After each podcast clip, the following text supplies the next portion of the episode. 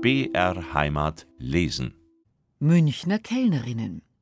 Im uralten München, in dem Isardorf, das ein kunstsinniger König mit griechischen Säulenhallen geschmückt hatte, gab es wahrscheinlich keine richtigen Kellnerinnen, oder wenn, dann nur in verschwindend geringer Zahl.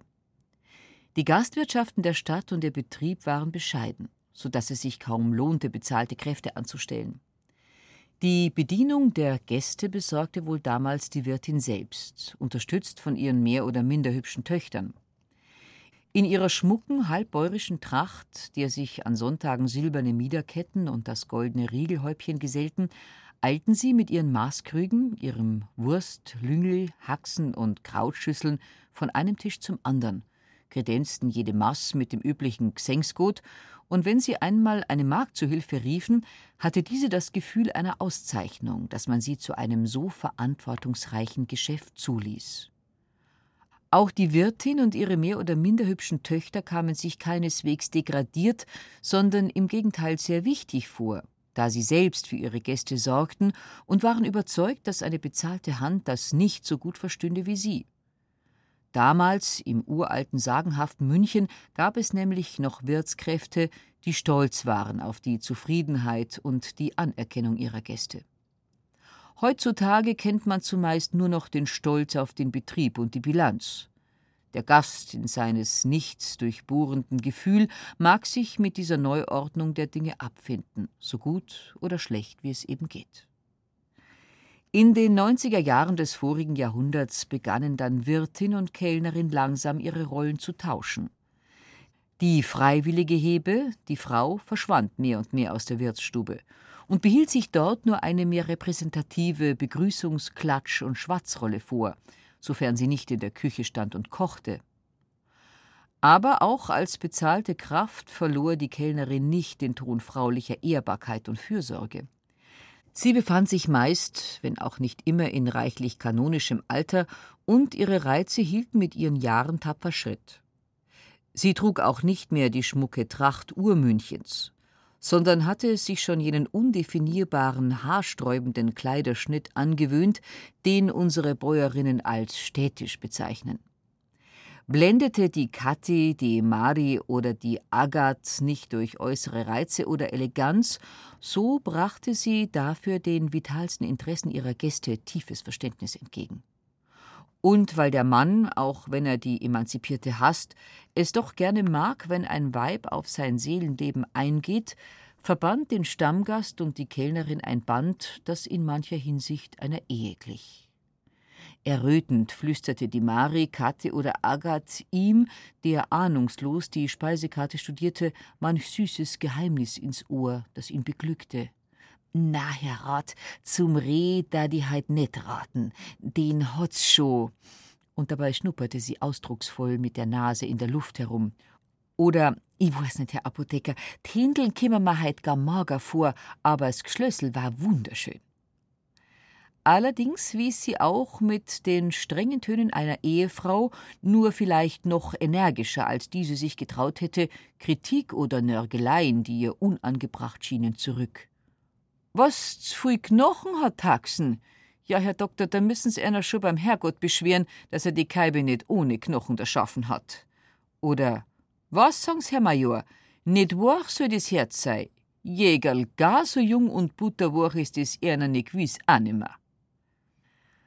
Als dann die Mittelstadt sich zu einer Großstadt zu entwickeln begann, als anstelle bescheidener alter Wirtschaften, die nicht kannibalisch von Fremden gelegt hatten, immer mehr moderne Restaurants entstanden, verschwand die kanonische, resche und fürsorgliche Kellnerin immer mehr und mehr.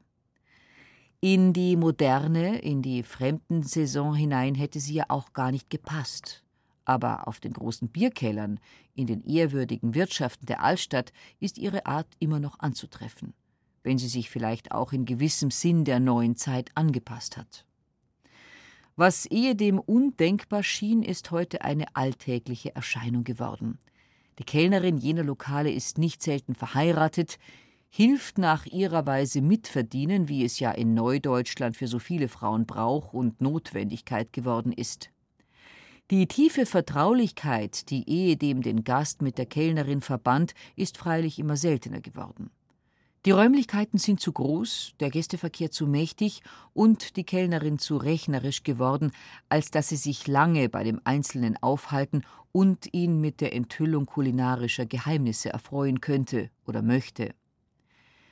Denn leicht ist der Dienst einer Frau Kellnerin nicht, und man kann es ihr nicht verdenken, wenn sie möglichst viele Gäste bedienen, das heißt möglichst viele Trinkgelder einnehmen will. Denn in der Hauptsache beharrt München auf dem bayerischen Reservatrecht des freien Trinkgelds, das nicht an zehn Prozent gebunden ist, sondern bei dem die Kellnerin spricht oder denkt, was einst Königin Luise von Preußen sprach, als sie sich von ihrem Manne zum Geburtstag eine Handvoll Geld zum Verschenken wünschte. Eine Handvoll, aber die Hand muss so groß sein wie das Herz des gütigen Königs. Die Kellnerin der modernen Prachtrestaurants oder Cafés verhält sich zur bedienenden Frau der Altstadt wie eine Diva zur Choristin. Wer aber nun glaubt, dass sie die leiseste Ähnlichkeit mit der übelbeleumdeten Berliner Kellnerin aufweist, befindet sich in schwerem Irrtum. Die Kellnerin des Prachtrestaurants, das heißt die moderne Münchner Kellnerin, hat schon äußerlich nichts von dem schrecklichen Typ der Animierkneipe an sich. Sie trägt eine Art Uniform, ein schwarzes Kleid mit weißer Schürze und eine vom Haarkünstler appetitlich und reizvoll gesteckte Frisur. Die übliche Zudringlichkeit, die freche Schmiegsamkeit, zu der das beklagenswerte Geschöpf der Animierkneipe verurteilt ist, bleibt der Münchner Kellnerin vollkommen fremd. Sie hat es auch gar nicht nötig, zudringlich zu sein. Sie hat gerade genug zu tun, um sich Zudringlichkeit vom Halse zu halten gilt es doch in den weitesten Restaurantkreisen Münchens nicht als schlechter, sondern als guter Ton, die Kellnerin zu poussieren, ihr Huldigungen mit oder ohne Absicht auf Erfolg zu Füßen zu legen. Eine Kellnerin, die nur einigermaßen hübsch oder lustig ist, trägt trotz der enormen Blumenpreise auch im tiefen Winter einen frischen Blumenstrauß an der Brust – denn was dem Berliner die Konfektionöse bedeutet, das bedeutet in München das wohlfrisierte Mädchen mit dem schwarzen Kleid und der weißen Schürze, das Sondereile mit lässiger Eleganz bedient. Die Lässigkeit ist allerdings meist größer als die Eleganz, denn im Gegensatz zu der Frau Kellnerin huldigt das Fräulein Kellnerin dem Dichterwort Man soll die Stimmen wägen und nicht zählen, wobei sie Stimmen durch Trinkgelder ersetzt. Die Frau Kellnerin, die kein Schicksal, sondern nur noch Erwerbsgedanken vor sich hat, erblickt in ihrem Beruf selbstverständlich nur eine Erwerbsmöglichkeit. Für das Fräulein Kellnerin aber bedeutet er einen Wechsel auf die Zukunft. Ein Sprungbrett für den Salto Mortale nach dem Glück. Ein Tor, durch das sie ganz gewiss zur Liebe und wenn möglich auch zur Ehe schreiten wird. Darum legt sie auf durchziehende Gäste, sofern sie nicht valutastark sind, wenig Wert und gar keinen auf Damen. Die Hauptperson bleibt für sie ein Student oder ein Künstler, mit dem sie liebelt, der ihr, wenn er reich ist, kostbare Geschenke macht, dem sie, wenn er arm ist, pumpt und hilft, soweit sie kann, der sich an sie und den sie an sich gewöhnt und der sie, sofern sie Glück und er keinen zürnenden Erbonkel hat, heiratet. Darum darf man aber nicht glauben, dass das Leben der Anna Thekla oder wie sie sonst heißen mag, leicht sei. Im Gegenteil. Die wohlgepflegte Erscheinung, der frische Blumenstrauß von einem Verehrer gespendet, die Liebeleien, das alles sind nur blendender Verputz einer sehr anstrengenden Existenz. Das ständige Hin- und Herlaufen oder Stehen in Hitze, Staub und Rauch verbraucht die Kräfte dieser Mädchen sehr schnell, und die meisten legen notgedrungen, noch ehe sie die dreißig wesentlich überschritten haben, die weiße Schürze ab. Diese oder jene hat inzwischen wohl den Freund mit dem gütig nachsichtigen Erbonkel geheiratet. Manch andere ist beim Borgen und Sorgen für ihn schon so weit heruntergekommen, dass sie sich um ihre Zukunft gar nicht mehr kümmert, dieweil sie schon weiß, wie diese Zukunft aussehen wird.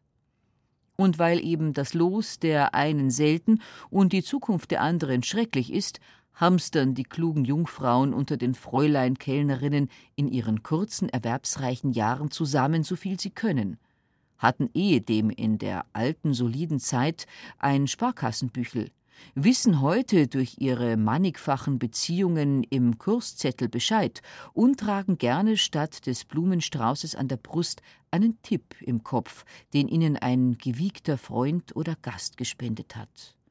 Und da sollte sich das Glück nicht beim Schopfe fassen lassen, so oder so. Das Mädchen mit der weißen Schürze schwingt siegessicher die Serviette, glaubt an sich, seinen Tipp und seinen Stern.